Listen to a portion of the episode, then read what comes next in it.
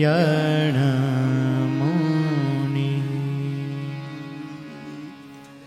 બોલો હરે કૃષ્ણ મહારાજની જય. ઘનશ્યામ મહારાજની જય. લક્ષ્મીનારાયણ દેવની જય. નર નારાયણ દેવની જય. ગોપીનાથજી મહારાજની જય. મદન મોહનજી મહારાજની જય. રાધા રમણ દેવની જય. મયા કૃષ્ણેન નિહતા સાર્જુને નરણે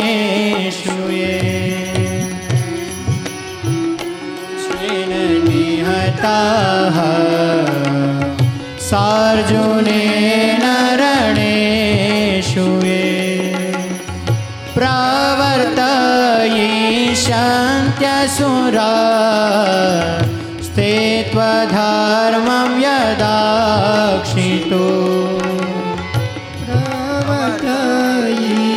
प्रवर्तयिष्यन्त्यसुरा स्ते त्वधर्मं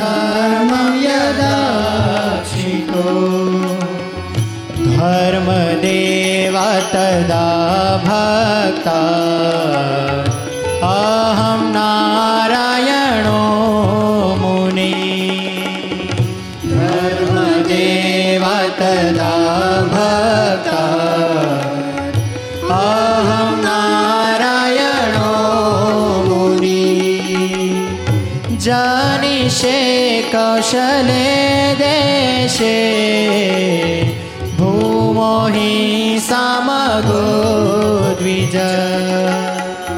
जानिषे कौशले देशे भूमो हि सामगो द्विज मुनिशापनृतां प्राप्ता ऋषिं सात तथोद्धवम् मुनिशापनृतां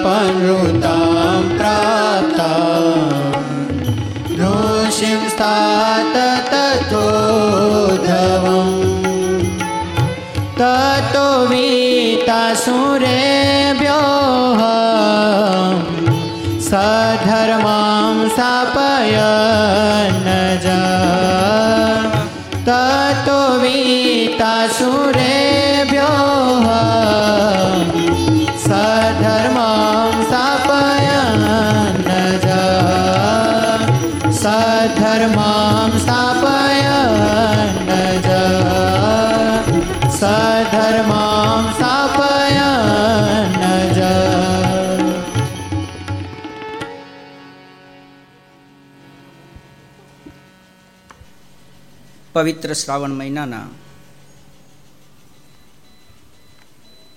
આ સોમવાર ચારસો નવ્વાણું ઘર સભા કોરોના મહામારીના આ ભયંકર વાતાવરણની વચ્ચે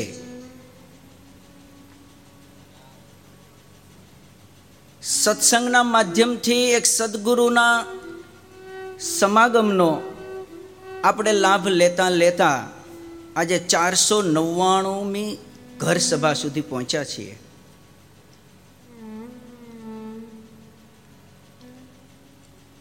આ ઘર સભાના શ્રવણ કર્યા પછી, આ સંત સમાગમનો લાભ કર્યા પછી, એક ડિસિઝન એક નિર્ણય ઉપર આપણે આવીએ છીએ. કે આપણે ખૂબ ભાગ્યશાળી છીએ.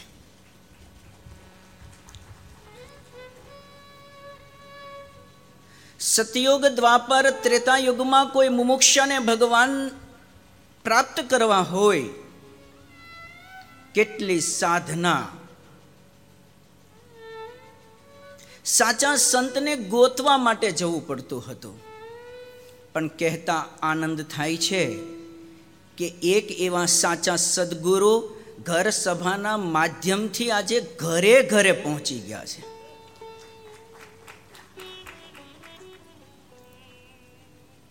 એક મુમુક્ષને ભગવાનની કેટલી ભૂખ હોવી જોઈએ? ભગવાનને પામવાની કેટલી ઉત્કંઠા હોવી જોઈએ? આ વાત સદગુરુ મુક્તાનંદ સ્વામી કે જેને આ સત્સંગમાં એક માનું બિરુદ મળેલું છે. જે ભગવાન સ્વામિનારાયણને સ્પષ્ટ અને સંદિગ્ધ ભાષામાં મહારાજને પ્રશ્ન કરે કે મહારાજ, આપ મને એક વાત બતાવશો? કે જીવાત્માને મોક્ષનું દ્વાર ઉઘાડું કેમ થાય? અને ભાગવત ધર્મનું પોષણ કેમ થાય? જે આજે મુક્તાનંદ સ્વામી એટલે કે બ્રહ્મ અને સામે બેઠેલા પરબ્રહ્મ આ બંને વચ્ચેનો એક સંવાદ છે. અને આ સંવાદમાં જે ભગવાન સ્વામિનારાયણ પુરાવો આપે છે એ છે શ્રીમદ ભાગવત ગ્રંથ. અને એ શ્રીમદ ભાગવત ગ્રંથને વિશે નવ યોગેશ્વર અને જનક વિદેહીનો સંવાદ છે.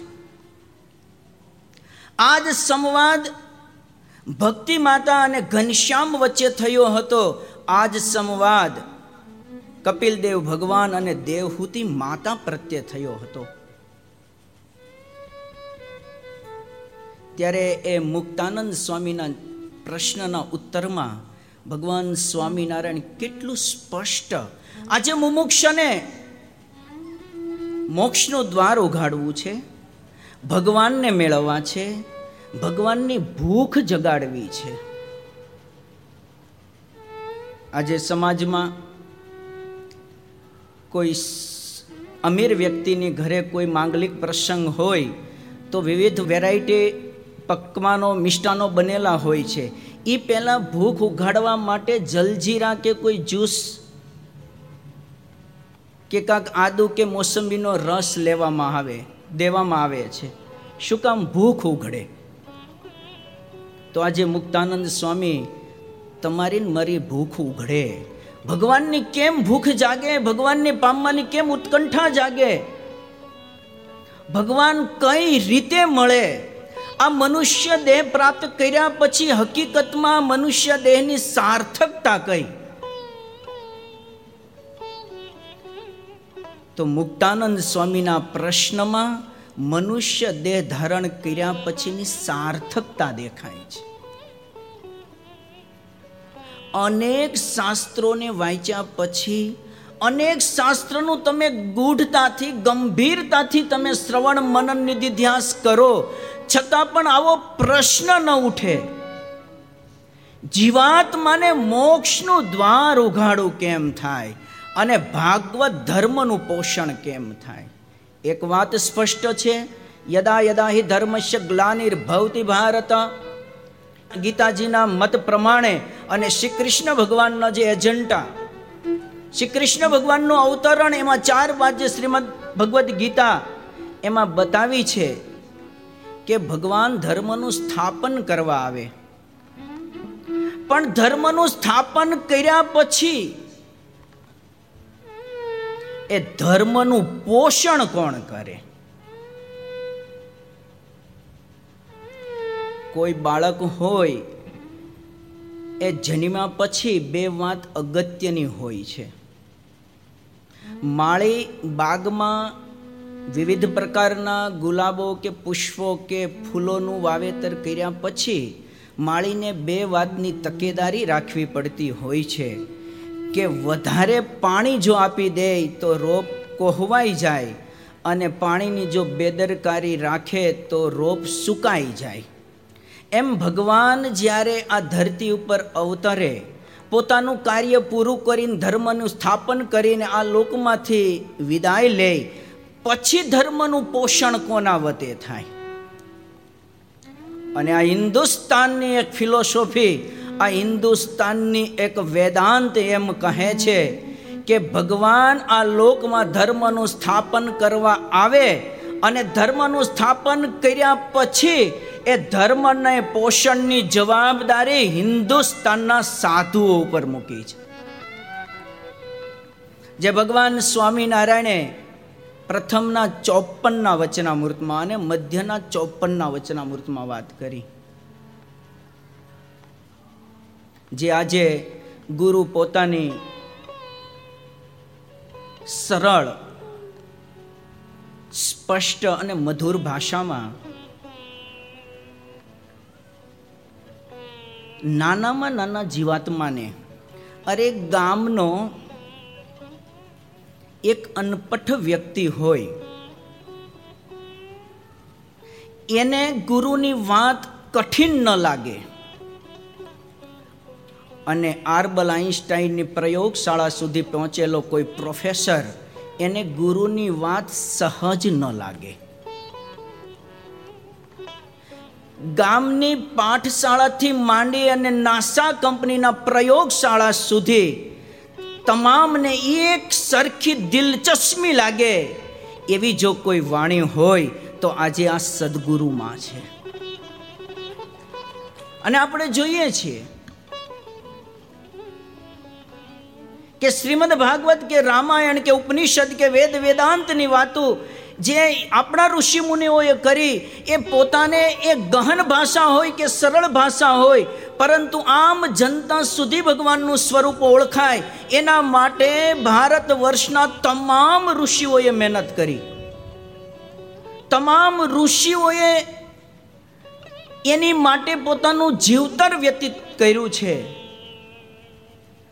પરંતુ આજે તમામ ઋષિઓનો જે તપશ્ચર્યાનું ફળ માનીએ તો ભલે અતિશયોક્ત ન ન કહેતા.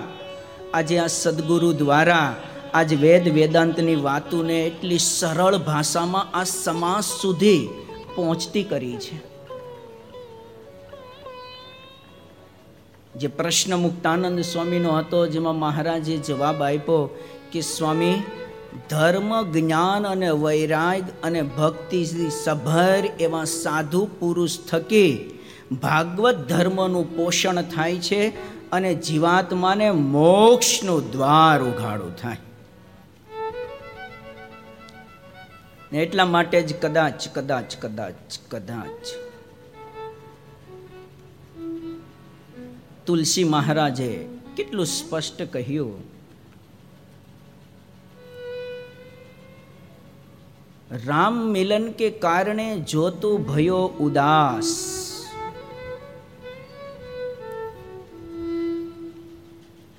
બધા યુવાનો છે, ઘર સભા દ્વારા ઘણા મુમુક્ષો, ધર્માત્માઓ, ઘણા માતા પિતાઓ સાંભળી રહ્યા છે. સાચો મુમુક્ષ થાય. ભગવાનને પામવાની ઉત્કંઠા અને તીવ્રતા જ્યારે પકડાય, ત્યારે એની વિહવળ સ્થિતિ કેવી હોય એ કદાચ શબ્દો દ્વારા હું તમારી સુધી પહોંચી ન શકું. જ્યારે ભગવાન પામવાની ભૂખ જાગે, ત્યારે એક તુલસી મહારાજનું મંતવ્ય હું તમને કેમ શબ્દમાં દેખાડું? કારણ કે આ ભાવ છે એક. જ્યારે અમે પોતે ભગવાનને પામવા નીકળ્યા હોય, અહીંયા સો સો સાધુઓ છે જેને ભગવાનને પામી જવું છે. ત્યારે આ લોકોની સ્થિતિ કેવી હોય? શું મુક્તાનંદ સ્વામીને એક ભગવાન પામવાની ભૂખ જાગી હતી? ત્યારે સાચા સદગુરુને ગોતવા નીકળ્યા હતા અને સ્વામી ધાંગધ્રા ગયા, વાંકાનેર ગયા. જ્યારે ક્યાંયથી પણ એવા સદગુરુ ન મળ્યા, ત્યારે એ જ મુક્તાનંદ સ્વામી જે આજે ભગવાન સ્વામિનારાયણને પ્રશ્ન કરી રહ્યા છે, ભાગવત ધર્મનું પોષણ અને મુમુક્ષ અને મોક્ષનું દ્વાર ઉઘાડું કેમ થાય? અને એ મુક્તાનંદ સ્વામી આ વિહવળતા અનુભવી છે. અને એ મુક્તાનંદ સ્વામી મરવાની તૈયારી કરે આકાશવાણી થાય. મુકુંદ મુકુંદ તું મરીશ નહીં, તું સરદાર જા. તને ત્યાં સાચા સદગુરુની પ્રાપ્તિ થશે. આ પ્રસંગને અહીંયા હું સ્થગિત કરું. તો શું મુક્તાનંદ સ્વામી માટે જ આ આકાશવાણી થઈ હતી?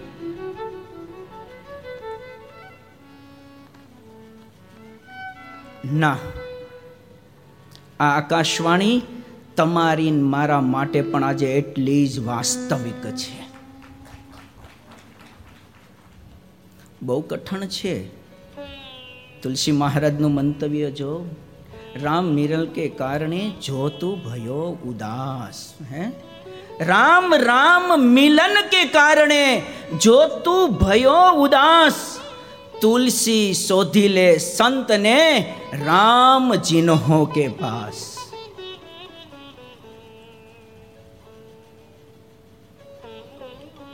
એટલા માટે મહારાજનું મંતવ્ય એ જ ઠરે છે, નવયોગેશ્વર, વિદેહી વચ્ચેનો સંવાદ હોય તોય ભલે મુક્તાનંદ સ્વામી અને ભગવાન સ્વામિનારાયણ વચ્ચેનો સંવાદ હોય તોય ભલે, આજે આ એક યોગેશ્વર અને તમે બધા મુક્ત વચ્ચેનો સંવાદ હોય તોય ભલે.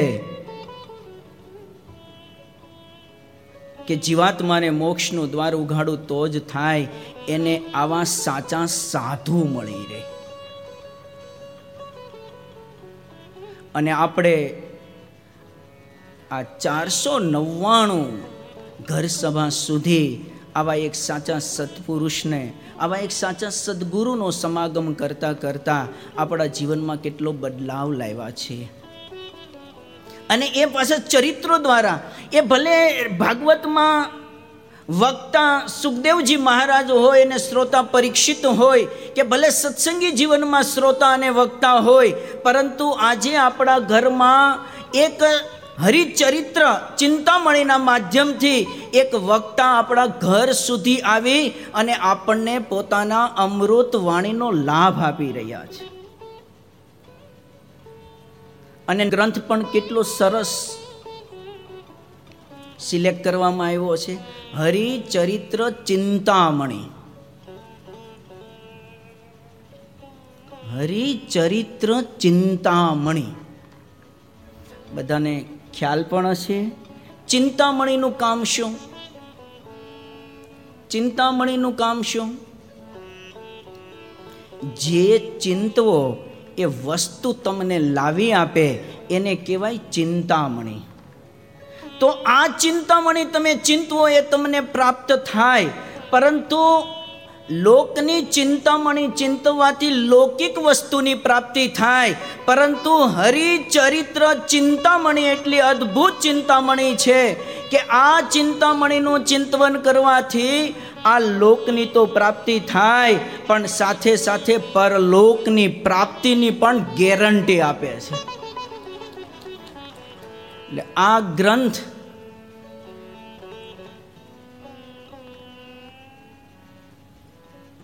ચારસો નવ્વાણું એટલે વર્ષ ઉપરથી ચાલુ છે. મારા ખ્યાલ પ્રમાણે કે કથા બેઠતી હશે તો સાત દિવસની હશે, નવ દિવસની, ક્યારેક ક્યારેક કોઈક મહિનાની બેસારી હશે. પરંતુ આ તો સતત અને ગુરુના મુખમાંથી શબ્દ નીકળ્યા હતા કે જ્યાં સુધી જીવન હશે ને ત્યાં સુધી આ ગંગા વહેતી જ રહેશે. અને આમાં મને સદગુરુવર્ય ગુણાતીતાનંદ સ્વામીના શબ્દના દર્શન થાય છે. સદગુરુવર્ય ગુણાતીતાનંદ સ્વામી એકવાર ગ્રંથ બાંધવા જતાં હાથમાંથી પડી ગયો. પછી સ્વામી કે અમે એને બાંધો જ નહીં. અને સદગુરુવર્ય ગુણાતીતાનંદ સ્વામીએ જુનાગઢમાં ચાલીસ વર્ષ ચાર માસ ને ચાર દિવસ સુધી ઉપાસનાની વાતો કરી અને જીવાત્માને બ્રહ્મરૂપ કરી દીધો. આજે એ જ ગુણાતીતાનંદ સ્વામીનું પ્રતિરૂપક,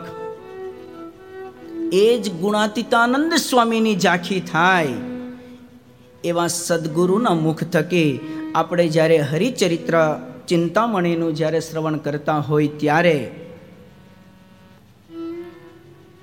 આજે હરિચરિત્ર ચિંતામણી અંતર્ગત પંદર દિવસની સત્સંગી જીવનનું પારાયણ એ પૂરું થયું અને અહીંયા વાત ત્યારે ગુરુએ ચારસો નવ્વાણુંમી કરી હતી. હરિચરિત્ર ચિંતામણી ચારસો નવ્વાણુંમી વાત થઈ. અને આજે પાંચસોમી વાત હાલે છે. બોલો.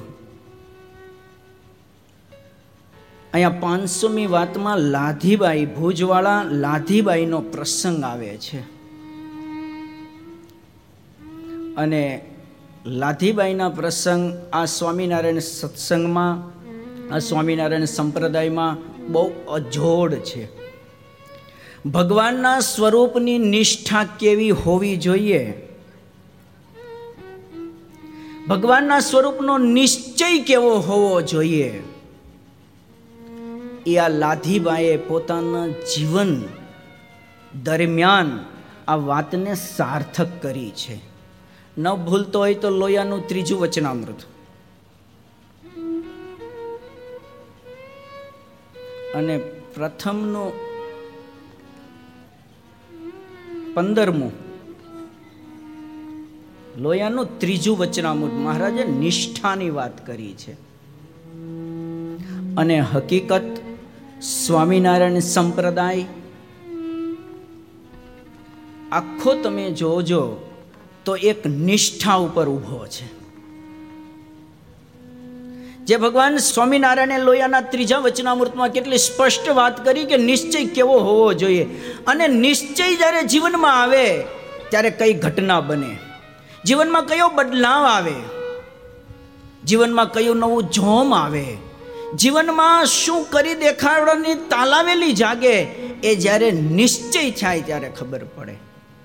એટલા માટે ભગવાન સ્વામિનારાયણે કીધું કે જેને ભગવાનના સ્વરૂપનો નિશ્ચય નથી ભગવાનના સ્વરૂપના નિશ્ચયમાં ડગમગાટ છે.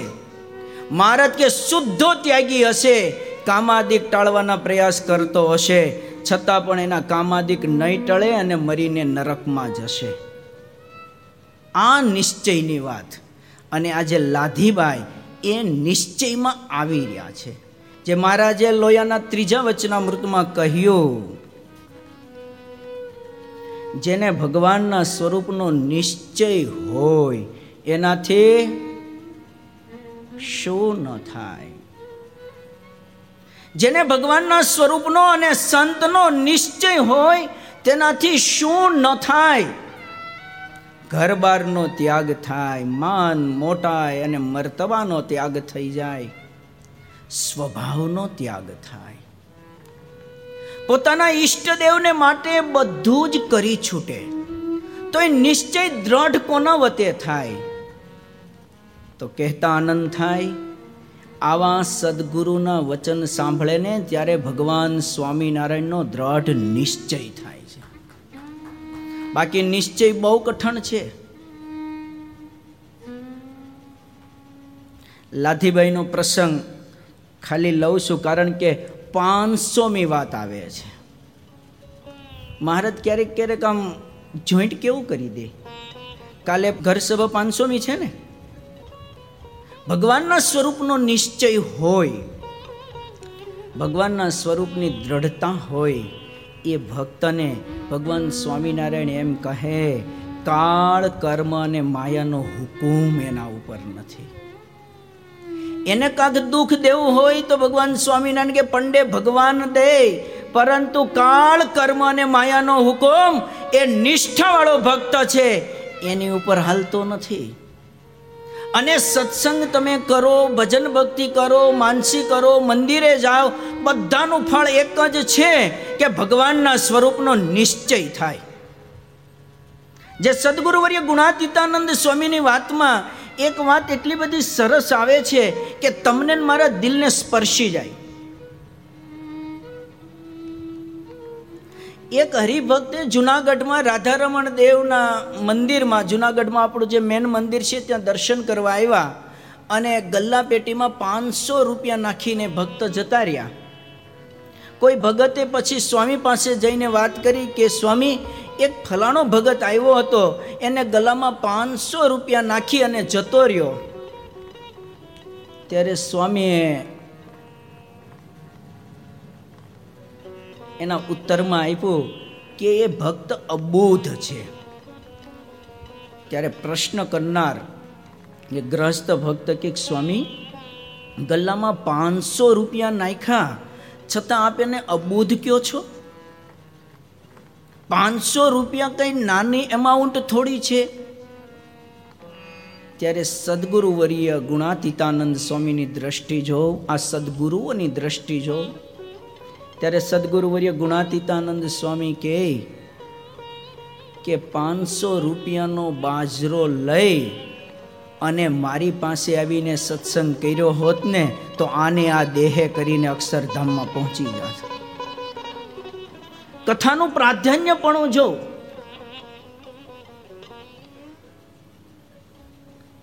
સદગુરુ વર્ય ગુણાતીતાનંદ સ્વામી એકવાર મહારાજને પ્રશ્ન કર્યો કે મહારાજ, તમે વધારે રાજી શેના ઉપર થાવ ધ્યાન કરતા હોય એ સાધુ ઉપર તમારો રાજીપો વધારે છે? આત્મા રૂપે જે સાધુ રહેતો હોય એના ઉપર તમારો વધારે રાજીપો છે? માંદા સંતની સેવા કરતા હોય. એના ઉપર તમારો વધારે રાજીપો કે ભગવાનની કથા વાર્તા કરતા હોય એના ઉપર વધારે રાજીપો. આપણી સમજણ શું હશે? ધ્યાનમાં ચોવીસ કલાક રહેતા હોય એ સાધુ ઉપર ભગવાનનો રાજીપો નહીં હોય?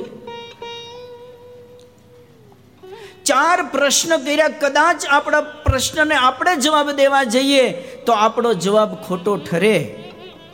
કારણ કે આઠો પહોર આત્મામાં રમણ કરતા હોય, ધ્યાન કરતા હોય. અરે માંદા સંતની સેવા જે સાધુ કરતો હોય, એની ઉપર ભગવાનનો રાજીપો હોય જ. પણ ભગવાન સ્વામિનારાયણ કહે કે ધ્યાન કરતા આત્મરૂપ રેવા કરતા, બીમાર સંતની સેવા કરતા, જે કથા વાર્તા કરે છે, એના ઉપર ભગવાન સ્વામિનારાયણ કહે, મારો રાજીપો અતિ ઉતરે છે. આજે આપણે કહેતા આનંદ થાય, સ્વામિનારાયણ સંપ્રદાયના તમામ આબાલ વૃદ્ધ વ્યક્તિઓને ગૌરવ લેવાનું મન થાય. કે આજે ભગવાન સ્વામિનારાયણનો સંદેશો, ભગવાન સ્વામિનારાયણનું અભિયાન, ભગવાન સ્વામિનારાયણનું મિશન. કહેતા અતિશયોક્તિ નહીં થાય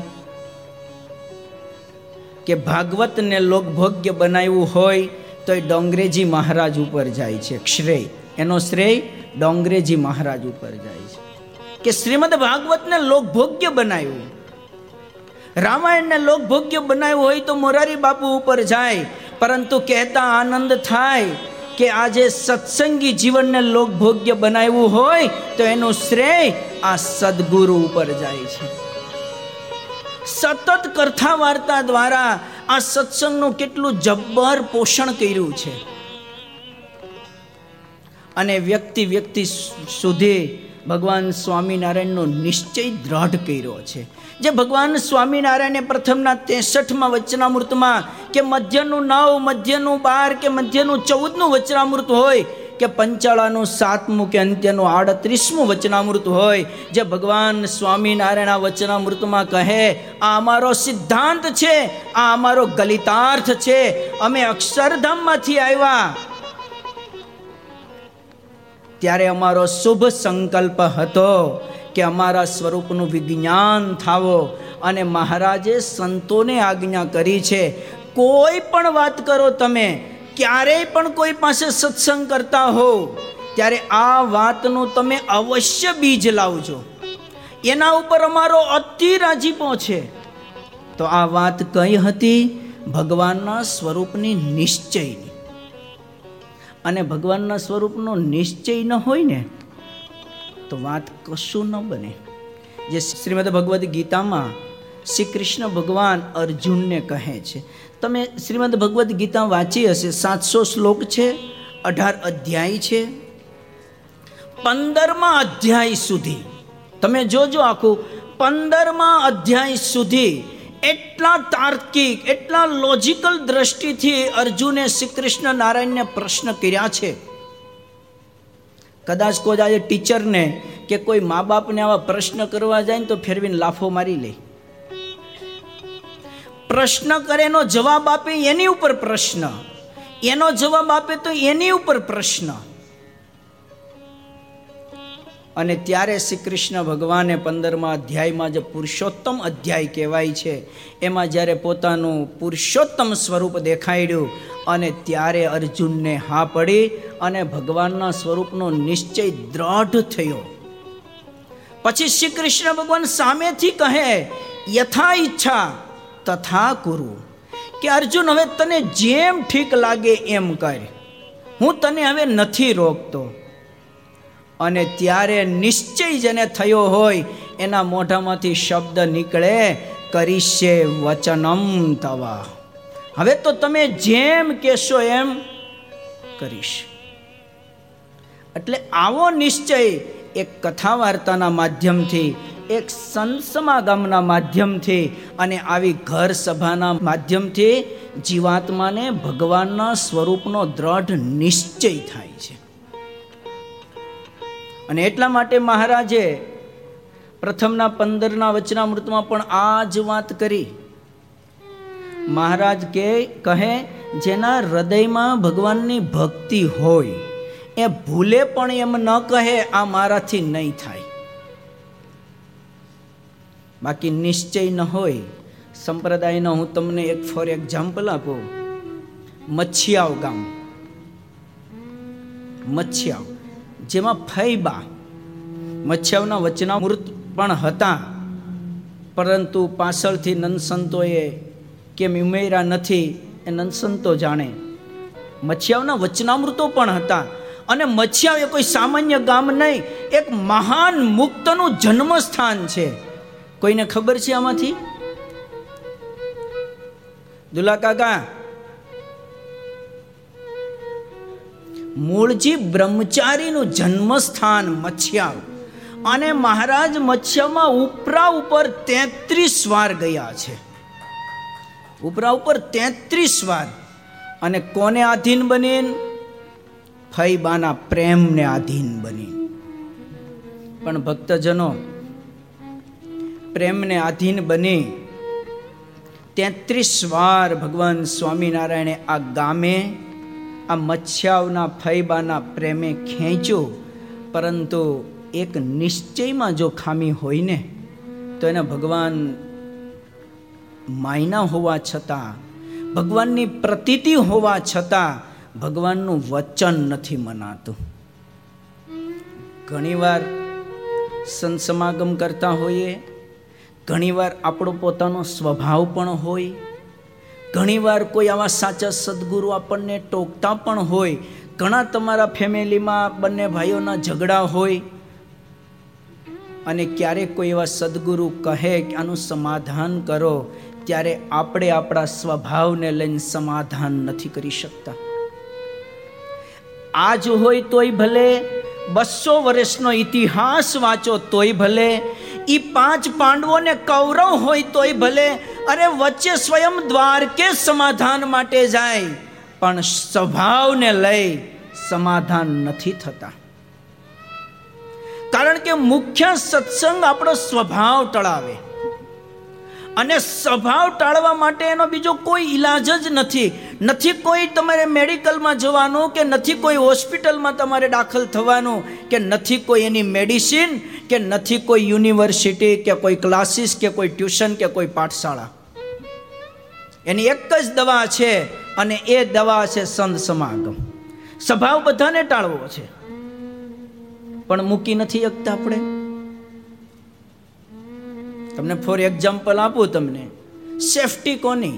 જે સંતના વચને મૂકી દે છે ને એ પરિવાર હોય તોય ભલે, એ સમાજ હોય તોય ભલે, એ બંને વચ્ચેની મિત્રતા હોય તોય ભલે, કાયમ જળવાઈ જાય.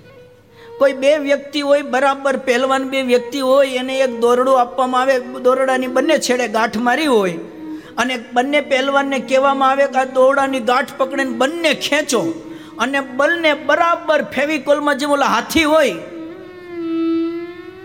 એવી રીતે આમ ખેંચતા હોય, તો હવે મારે તમને પ્રશ્ન કરવો છે, એમાં સેફટી કોની? મૂકી દે એની પકડી રાખે એની? ટ્રાય માર લેજો, આ સભા પૂરી થાય પછી. સેફટી કોની? સમજાય છે મારી વાત? જે મૂકી દે એની, પણ નથી મૂકી શકતા આપણે. સ્વભાવ ટાળવો બહુ કઠણ છે. સદગુરુવર્ય ગુણાતીતાનંદ સ્વામી કે આંખે, આ સગી આંખે જોયું છે. સ્વામી કે, આ જીવંત ઉદાહરણો છે. આ કોઈ પરેની કે નોવેલની કોઈ એડવર્ટાઇઝ નથી. સદગુરુવર્ય ગુણાતીતાનંદ સ્વામી કે સગી આંખે જોયું છે કે હરિકૃષ્ણ મહારાજ જેવું સ્થાન હતું અને પરમ ચૈતન્યાનંદ સ્વામી એક પગે ઊભા રહી. માળા ફેરવતા હતા. અને આંખમાં ચોધાર આંસુએ રડતા હતા. અને સ્વામી કે સગ્ગી આંખે જોયું અને સગ્ગે કાને સાંભળ્યું છે. હરિકૃષ્ણ મહારાજ આગળ હાથ જોડી પરમ ચૈતન્યાનંદ સ્વામી જે ભગવાન સ્વામિનારાયણના ગુરુભાઈ એ મહારાજ સાથે અજીજી કરી હરિકૃષ્ણ મહારાજ પાસે રડતા નેત્રે માગે કે, હે મહારાજ, મને તમારા સાધુ ઓળખાવજો. અને ત્યારે સદગુરુવર્ય ગુણાતીતાનંદ સ્વામીના મોઢામાંથી શબ્દ નીકળ્યા હોય. આ એક બ્રહ્મ વાક્યો છે. આ કોઈ સામાન્ય વાત નથી. એક સદગુરુએ પોતાના અનુભવનો નિચોડ કીધો છે. શું વાત કરી સ્વામીએ? સ્વામી કે હજાર વર્ષ સુધી, કે સો વર્ષ સુધી હરિકૃષ્ણ મહારાજ આગળ ઊભો રહીને પાંચસો માળા ફેરવે ને તો એ સ્વભાવ ન ટળે. સ્વભાવ ક્યારે ટળે? આવા સાચા સદગુરુ મળે ને ત્યારે સ્વભાવ ટળે. આપણે સ્વભાવ ટાળવો છે. ટળે સ્વભાવ? અને અત્યારની વાત નથી, ઇતિહાસો વાંચો. સાધુ થઈએ કા બાર વર્ષ ગુરુ રે, બાર વર્ષ સદગુરુ થવાય. પણ સાચા સાધુ તો સાચા સદપુરુષના સમાગમથી થવાય. અને મચ્છિયાઓ ત્યાં ત્રીસ તેત્રીસ વાર મહારાજ ગયા. એક બે વાર જાય તો વાત તો સમજાય. ભગવાન સ્વામિનારાયણે સાંસારિક સંબંધ જેવો એને ફૈબા કહીને બોલાવે. બોલો, કેટલો પ્રેમ હશે? અને એ ફૈબાને પણ કેટલો મારો ભત્રીજો આવ્યો. એમ કઈ કાંડું પકડી અને પોતાના રૂમમાં લઈ જાય અને સ્વાગત કરે. આવો પ્રેમ. પણ ભક્તજનો સ્વભાવ. સત્સંગમાં હોવ તોય ભલે, પરિવારમાં હોય તોય ભલે, આપણે આપણા સ્વભાવને મૂકી નથી શકતા.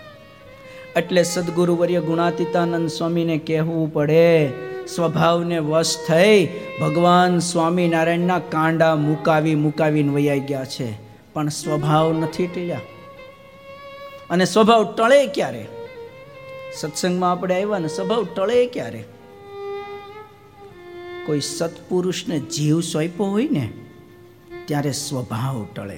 અને ઘણીવાર આપણે સત્સંગ કરીએ છીએ, દસ વર્ષ પંદર વર્ષ વીસ વર્ષ પચીસ વર્ષ વંશ વારસાગત રીતે અણી શુદ્ધ સત્સંગ પરિવારમાં આવતો હોય, છતાં પણ આપણા સ્વભાવ નથી ટળતા કારણ કે જ્યાં સુધી કોઈ સાચા સદગુરુને મન, કર્મ, વચને અર્પણ ન થાય, ત્યાં સુધી સ્વભાવ ન ટળે.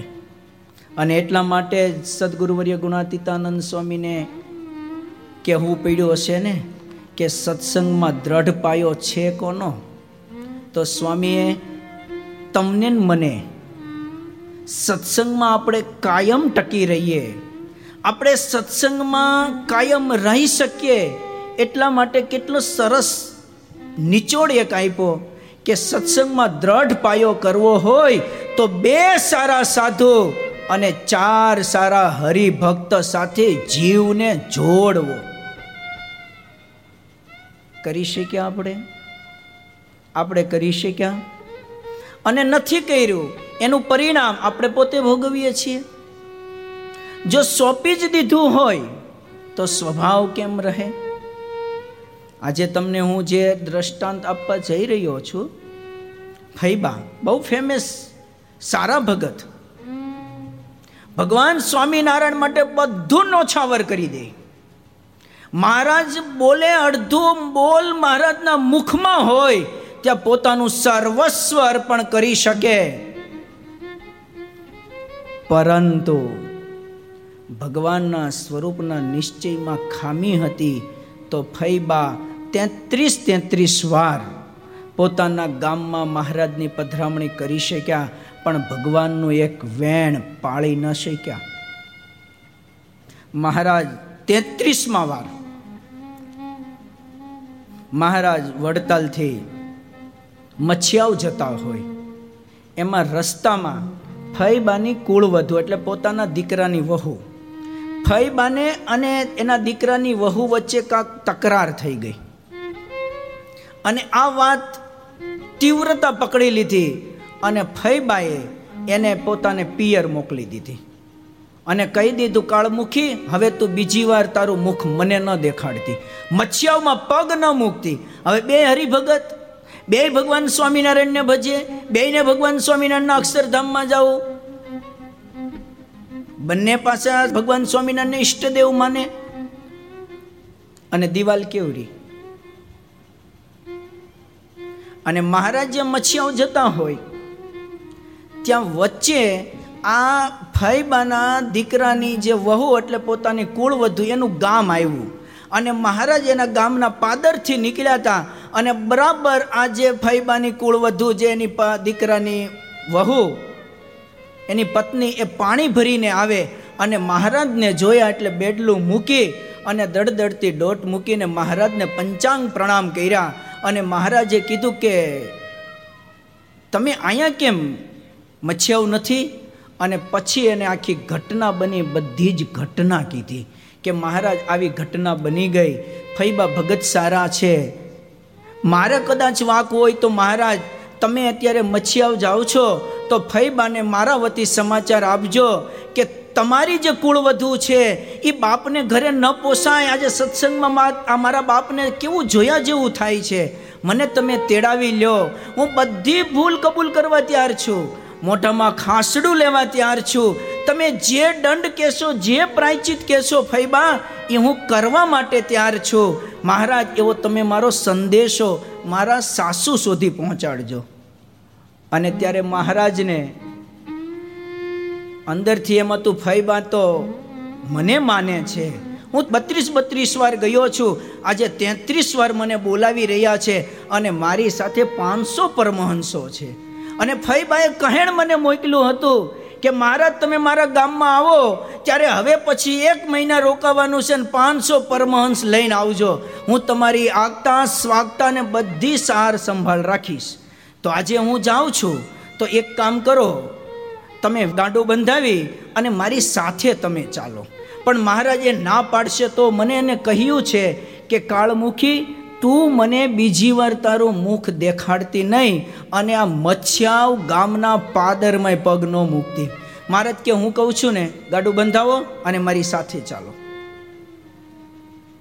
હવે આ સંપ્રદાયમાં સત્સંગ કર્યા પછી જો આપણામાં સમજણ એક ના આવે, કેવા કેવા આપણા પોતાના ઇતિહાસ જોઉં ને હમણાં સત્સંગી જીવનમાં મુક્તાનંદ સ્વામીને એક ઢોર માર મારે, તો આ સંતોએ કેવું હિત ચિંતન કરેલું છે? આ કોઈ સામાન્ય સંત નહોતા, આ એટલા શ્રેષ્ઠ એક પરિવ્રાજકો હતા કે આ તમામને આપણો આદર્શ એક જીવન પૂરું પાડે એવા સંતોમાં સાધુતા હતી. છતાં પણ ક્યારેય કોઈ સંતોએ કોઈનું અહિત ચિંતન કર્યું નથી. આ ભગવાન સ્વામિનારાયણના સંસ્કાર છે. આ ભગવાન સ્વામિનારાયણની પરંપરાઓ છે. આ ભગવાન સ્વામિનારાયણના મુખથી વહેતી આ વિચારધારાઓ હતી. પણ આ ફૈબા ન સમજ્યા. અને મહારાજ તો પાંચસો પરમંશો સાથે ગયા અને જ્યાં પાદર પોઈગા ત્યાં ફૈબાને ખબર પડી કે મારો વાલીડો આવે છે. આગતે સ્વાગતે બેન્ડ બાજા લઈ અને એકો એક શેરી શણગારી અને દબદબા ભર્યું ભગવાન સ્વામિનારાયણનું સ્વાગત કર્યું અને સ્વયં ફૈબાએ ભગવાન સ્વામિનારાયણ માટે વિવિધ પ્રકારના મિષ્ટાનો, વિવિધ પ્રકારના ભોજનની વ્યવસ્થા કરી. પાંચસો પરમંશો માટે પણ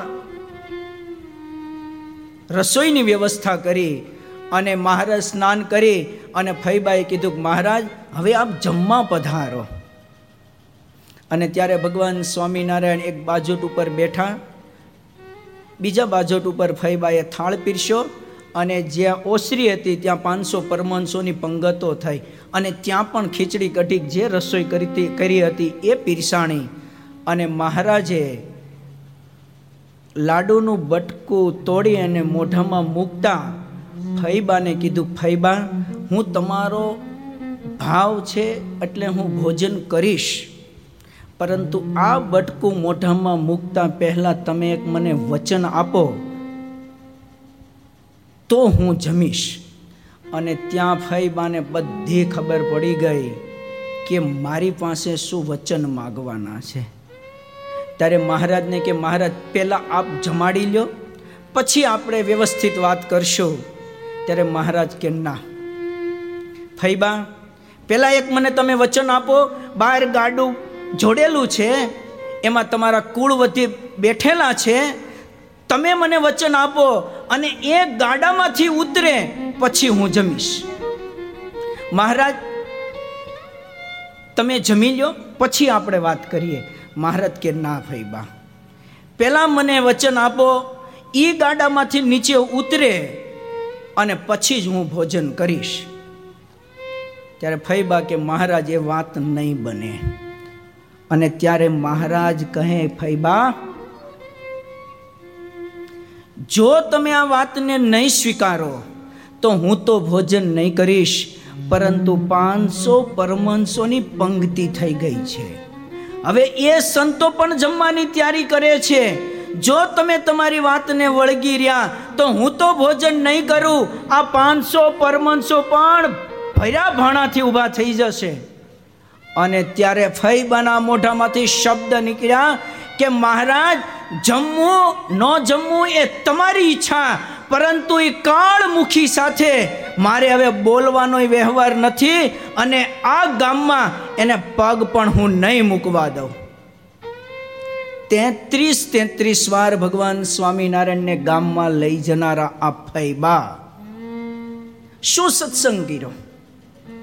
શું એ ભક્ત સાથેના સમાધાન નહીં? શું બસો વર્ષ પહેલા જે ઘટના હતી, આજે આપણા ઘરમાં જવું ને, સાસુ સાથે બોલવાના વ્યવહાર નહીં, પોતાના હગા ભાઈ સાથે બોલવાના વ્યવહાર નહીં, અને પાછા અક્ષરધામમાં બધાને ભેગું થવું. શક્ય બનશે? અને ત્યારે મહારાજ ભર્યા ભાણા ઉપરથી ઊભા થયા અને ખેસને ઝાટકી અને ઓરડામાંથી બહાર નીકળી અને સંતોને હાકલ કરી, સંતો, હવે આપણે જમવું નથી. બધા સંતો પોતપોતાના ભાણા ઉપરથી ઊભા થઈ મારી પાછળ તમે આવતા રહ્યો. અને આ મત્સ્યાઓનો ઇતિહાસ જ્યાં સુધી સ્વામિનારાયણ સંપ્રદાય રહેશે, ત્યાં સુધી આ એક કલંકિત ઇતિહાસ હજી સુધી એમને એમ અડીખમ ઊભો છે. અને પાંચસો પરમહંસો પોતાના ભર્યા ભાણા ઉપરથી ઊભા થઈ ગયા અને મહારાજ અને સંતો ત્યાંથી નીકળી ગયા અને પછી સ્વામિનારાયણ સંપ્રદાયના ઇતિહાસમાં એમ લખાણું કે એ ગામનું નન સંતોએ પાણી સુદ્ધા નથી પીધું.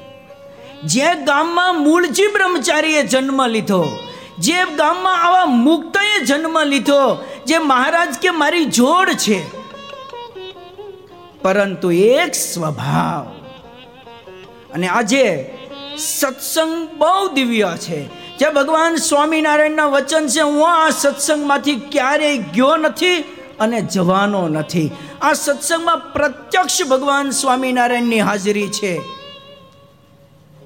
આજે આ સત્સંગમાં તમે જો મહિમા જોતા રહ્યો ને, તો સદગુરુવર્ય ગુણાતીતાનંદ સ્વામીની વાત યાદ આવે કે આ સત્સંગમાં ગુણ લેતા લેતા ભક્ત બ્રહ્મરૂપ બની જાય. એવો આ દિવ્ય સત્સંગ છે. પરંતુ એક સ્વભાવ એક અણહમજણ તેત્રીસ તેત્રીસ મહારાજને લઈ ગયા પછી પોતાનો સ્વભાવ નથી મૂકી શક્યા તો સ્વભાવને ટાળવાનું મુખ્યમાં મુખ્ય સાધન એક સંત સમાગમ છે. ટીવી દ્વારા સાંભળતા હોવ તોય ભલે, અહીંયા પ્રત્યક્ષ યુવાનો કે વડીલો કે જે હોય તે જીવનમાં સારી રીતે બદલાવ લાવવો હોય, જીવનમાં કાંક ફેરફાર કરવો હોય, તો એવા સાચા સદગુરુને મન, કર્મ, વચને અર્પણ થવું પડે.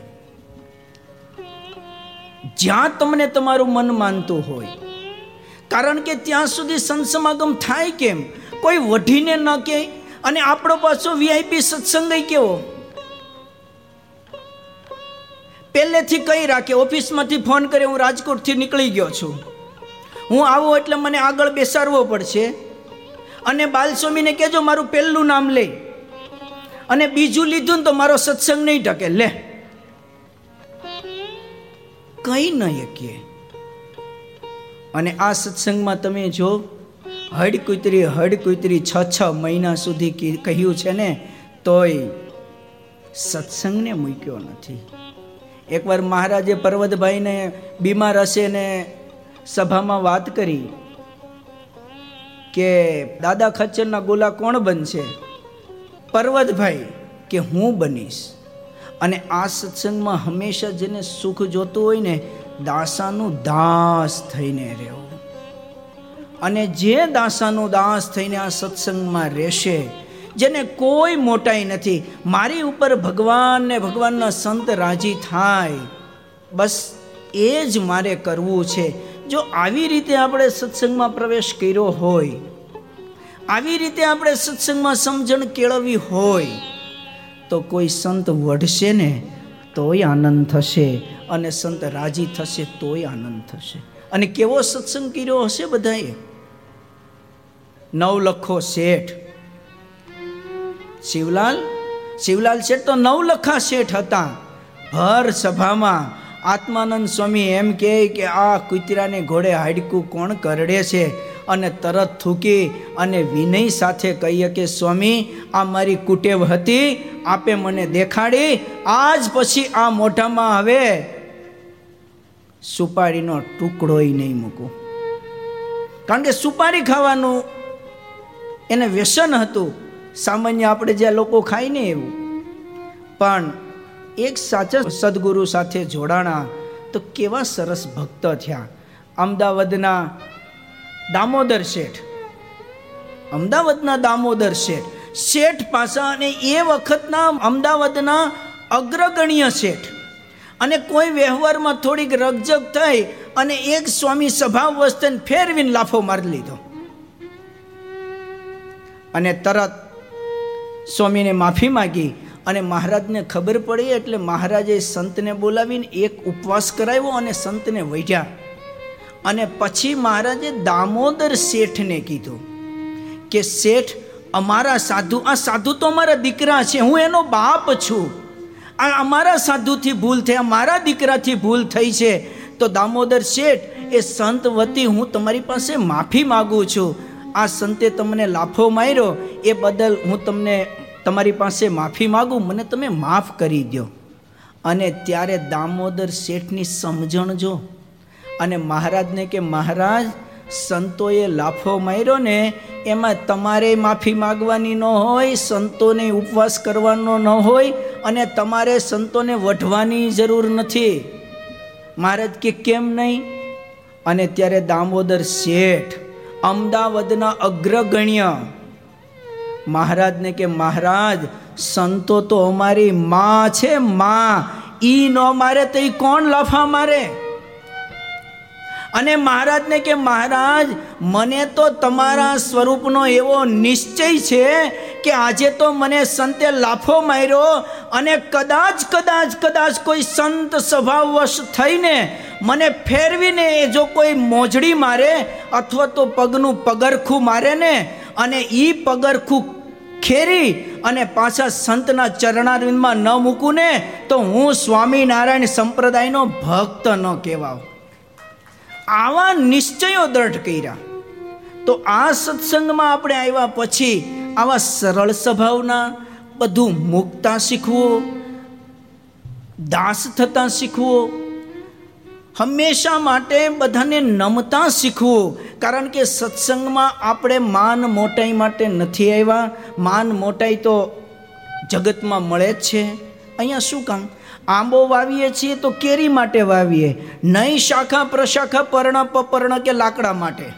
તો આપણે સત્સંગમાં કેરી માટે આવીએ છીએ. લાકડા માટે કે પારણા માટે માન મોટાઈ માટે નથી આવતા. પરંતુ લાખ વાર કીધા પછી આવો સત્સંગ જો કરીએ અને કોઈ સાચા સદગુરુને જો મન કર્મ વચને અર્પણ થઈ અને ખરા દિલથી સત્સંગ કરીએ તો જીવતા મુક્ત થઈ જવી, એક પણ સ્વભાવ ન રહે અને સંતો પાસે આવો ને ત્યારે કેતું રહેવું. પંદર દીએ કે મહિને કેતું રહેવું કે સ્વામી, મારી ભૂલ હોય તો કહેજો. સુકાનંદ સ્વામીની વાતમાં લખ્યું કે સત્સંગ કોને કહેવાય? તો સંતો સંતોને મળે ત્યારે કેવું? હરિભક્તો સંતોને કહી રાખે કે સ્વામી, મારામાં કાંઈ કુટેવ હોય, મારામાં કાંઈ ભૂલ હોય, મારામાં કાંઈ સ્વભાવ હોય તમને મારા જીવતર ઉપરનો પૂરો અધિકાર છે. તમે નિસંકોચ, નિધડક. અરે સભામાં કેવું હોય ને તો કહેજો તો જ મારો સ્વભાવ ટળશે. અને ત્યારે સદગુરુવર્ય સુકાનંદ સ્વામી કહે, પંદર પંદર વાર કયો ને, ત્યારે એક વાર આપણને કહે, ભગત, આ તમારી ભૂલ છે. આમાં તમે ફેરફાર કરજો. અને પછી એ આપણે હમું જોવે અને ફેરફાર કર્યો પછી પાછા પંદર વાર કયો, પછી પાછા આપણને કહે કે, ભગત, આ તમારી ભૂલ છે, આવું સત્સંગમાં ન હાલે. જો આવી રીતે કોઈ સંતને સોંપાણો હોય, આવી રીતે કોઈ સંત પાસે સંત સમાગમ કર્યો હોય, તો આપણે નિર્સ્વભાવ થઈએ, જીવતા મુક્ત થઈએ, ભગવાનને ગમે એવા થઈએ, સંતને ગમે એવા થઈએ અને આ જીવતરમાં આપણે માનસ દેહ ધારણ કર્યા પછી આપણને આ સત્સંગ મળ્યો છે. આવી દિવ્ય સંત પરંપરા છે, ભક્ત પરંપરા છે, આવા ગગનચુંબી મંદિરો, આચાર્ય પરંપરા, શાસ્ત્રો કંઈ અહીંયા પરોક્ષ નથી. બ્રધ્યો પ્રત્યક્ષ છે અને આ સત્સંગમાં જે ગુણ ગ્રહણ કરતો રહેશે, એ સદગુરુવર્ય ગુણાતીતાનંદ સ્વામીના છેલ્લા શબ્દ કહી મારી વાણીને પૂરી કરું છું. સદગુરુવર્ય ગુણાતીતાનંદ સ્વામી કહે કે આ સત્સંગમાં જે ગુણ ગ્રહણ કરતો રહેશે, ભક્તમાં, સંતમાં, મંદિરમાં, દેવમાં, અરે આ મંદિરોમાં સામાન્ય કામ કરતો હશે, એ વ્યક્તિના ગુણ ગ્રહણ કરતો રહેશે, તો સ્વામી કહે, એ જીવતા બ્રહ્મ રૂપ થઈ જશે અને મરીને અક્ષરધામમાં જશે. એ શબ્દોની સાથે બધા ભક્તોને જાજા કરીને જય શ્રી સ્વામિનારાયણ. તો હવે આપણે ધૂન સાંભળી અને આ સભાને પૂરી કરીશું. અસ્તુ. સ્વામી નારાયણ નારાયણ નારાયણ. સ્વામી નારાયણ નારાયણ નારાયણ. સ્વામી નારાયણ સ્વામી નારાયણ. સ્વામી નારાયણ સ્વામી નારાયણ. સ્વામિનારાયણ સ્વામિનારાયણ સ્વામિનારાયણ સ્વામિનારાયણ સ્વામી નારાયણ સ્વામી નારાયણ નારાયણ નારાયણ, સ્વામી નારાયણ નારાયણ નારાયણ, સ્વામી નારાયણ નારાયણ નારાયણ, સ્વામી નારાયણ નારાયણ, સ્વામી નારાયણ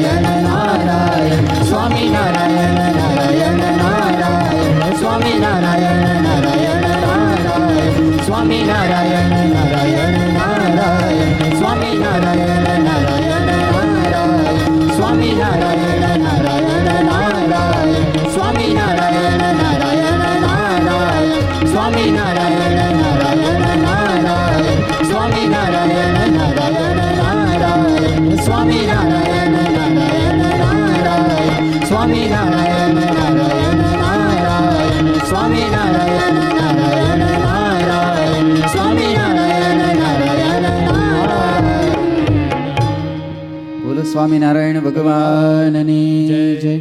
શ્રી હરિકૃષ્ણ મહારાજની જય. શ્રી રાધારમણ દેવની જય. શ્રી લક્ષ્મીનારાયણ દેવની જય. શ્રી નરનારાયણ દેવની જય. શ્રી ગોપીનાથજી મહારાજની જય શ્રી મદન મોહનજી મહારાજની જય શ્રી બાલકૃષ્ણલાલ કી જય શ્રી રામચંદ્ર ભગવાન કી જય શ્રી કષ્ટભંજન દેવની જય ઓ નમઃ પાર્વતી પતય હર હર મહા